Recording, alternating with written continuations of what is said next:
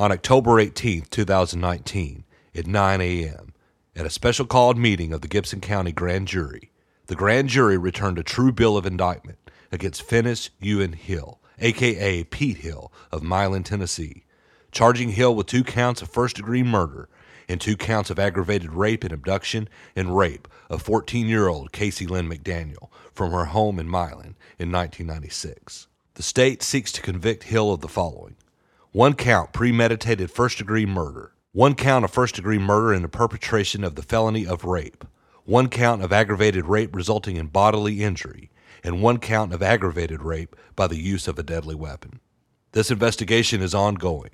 Anyone who believes they have additional information on the murder of Casey Lynn McDaniel should call the Milan Police Department at 731 686 3309 or the FBI tip line at 901 747 4300.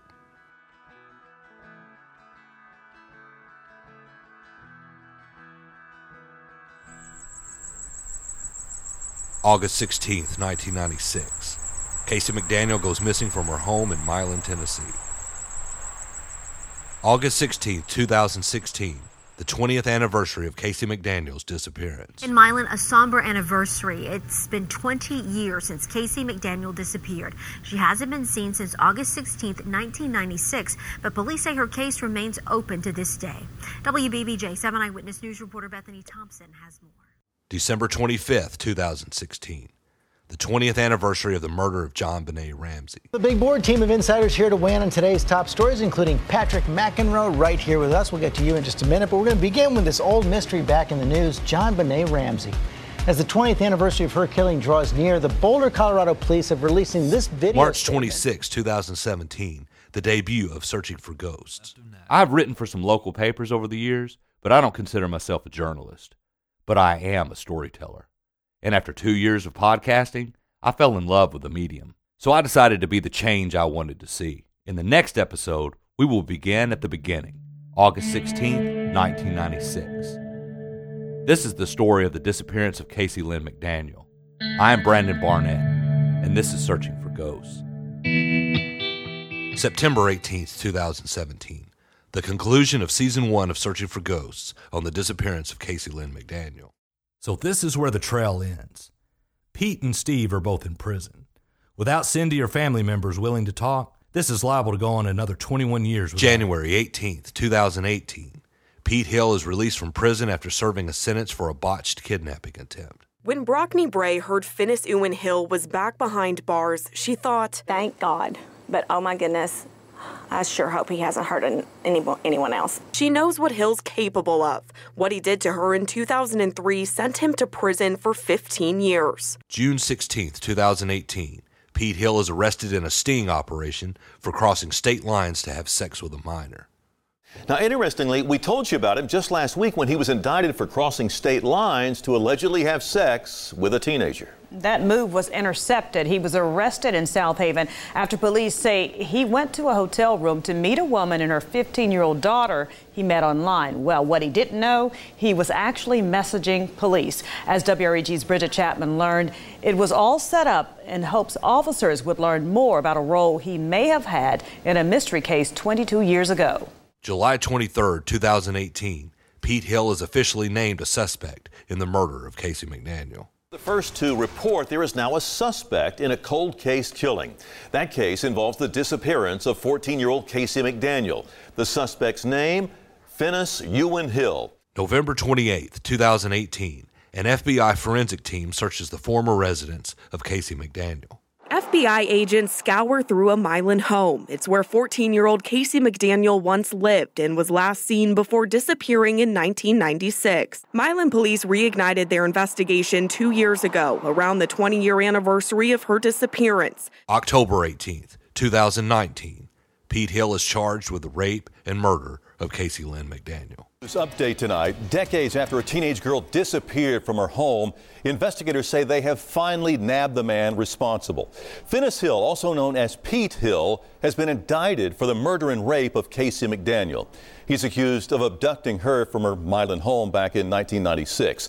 Our Shay Arthur spent the day in Milan and shows us what's next in the saga that has haunted this small community.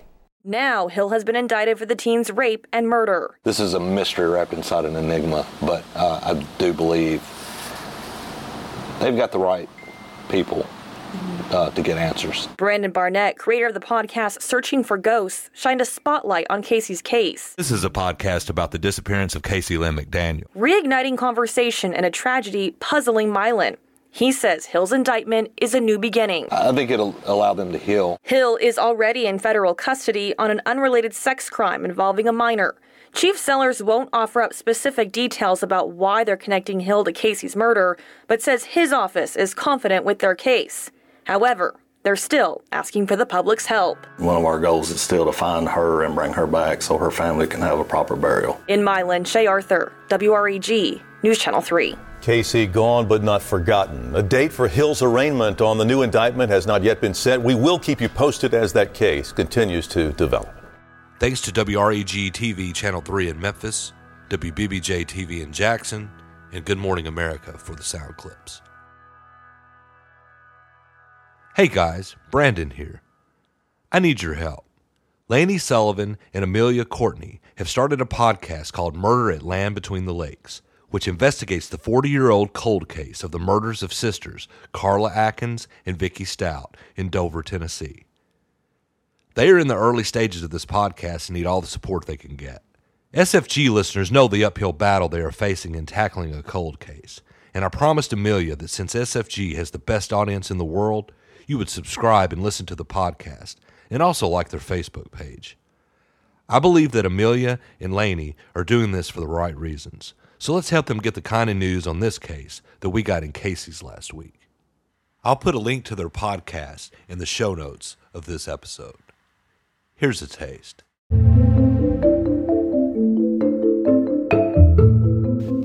The following is a true story and contains graphic details of a violent crime. Some names will be kept anonymous in order to protect the privacy of those involved. Listener discretion is advised. September 17, 1980, in Dover, Tennessee, two sisters, 14 year old Carla Atkins and 16 year old Vicky Stout, walked less than a mile from their home to a convenience store. The cashier verified that the girls were in the store and purchased crackers and gum. Witnesses saw them talking to a man in a blue truck while walking home on Route 79 around 3:30 p.m. The sisters would never make it back home. Their whereabouts were unknown for 18 days. On October 5th, the bodies of the two teens were found by hikers in a wooded area at a location now known as Land Between the Lakes. Both girls were executed by gunshots to the head. What happened on that September day? Is the man in the blue pickup truck someone they knew? Was there a motive? We will investigate these questions along with additional rumors and theories in this podcast. After 40 years of heartache for the family, has all hope been lost? There are still so many unanswered questions. We will speak with family members, friends, and local residents who remember the day that forever changed this small town in Tennessee. We will interview the local journalist whose career spans over the four decades since the girl's disappearance. We hope to hear firsthand from potential witnesses and law enforcement who continue to be haunted by this unsolved mystery. You will also hear how Martin Luther King Jr. and Elvis are linked to Carla and Vicky too. Our hope for this podcast is to disclose important information that has not been made public. By educating our listeners on the details that have not been released, we are confident that someone can add knowledge to the timeline of their disappearance. No matter how small you think your information is, it could possibly be the key. By crowdsourcing and gathering information, we could be one step closer to finding justice for Carla and Vicky. Please subscribe to the podcast to hear follow up episodes that will contain new information. And tell your friends. A five star rating will help get the word out about murder at Land Between the Lakes. And maybe, just maybe, someone out there has the one clue that can solve this 40 year old mystery.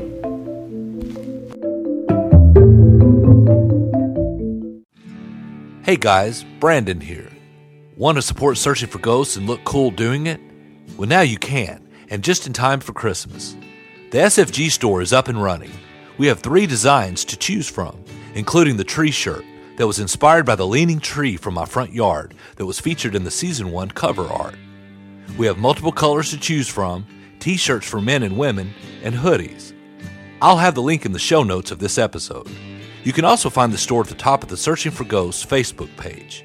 Your support will help us keep SFG going. Thanks, guys.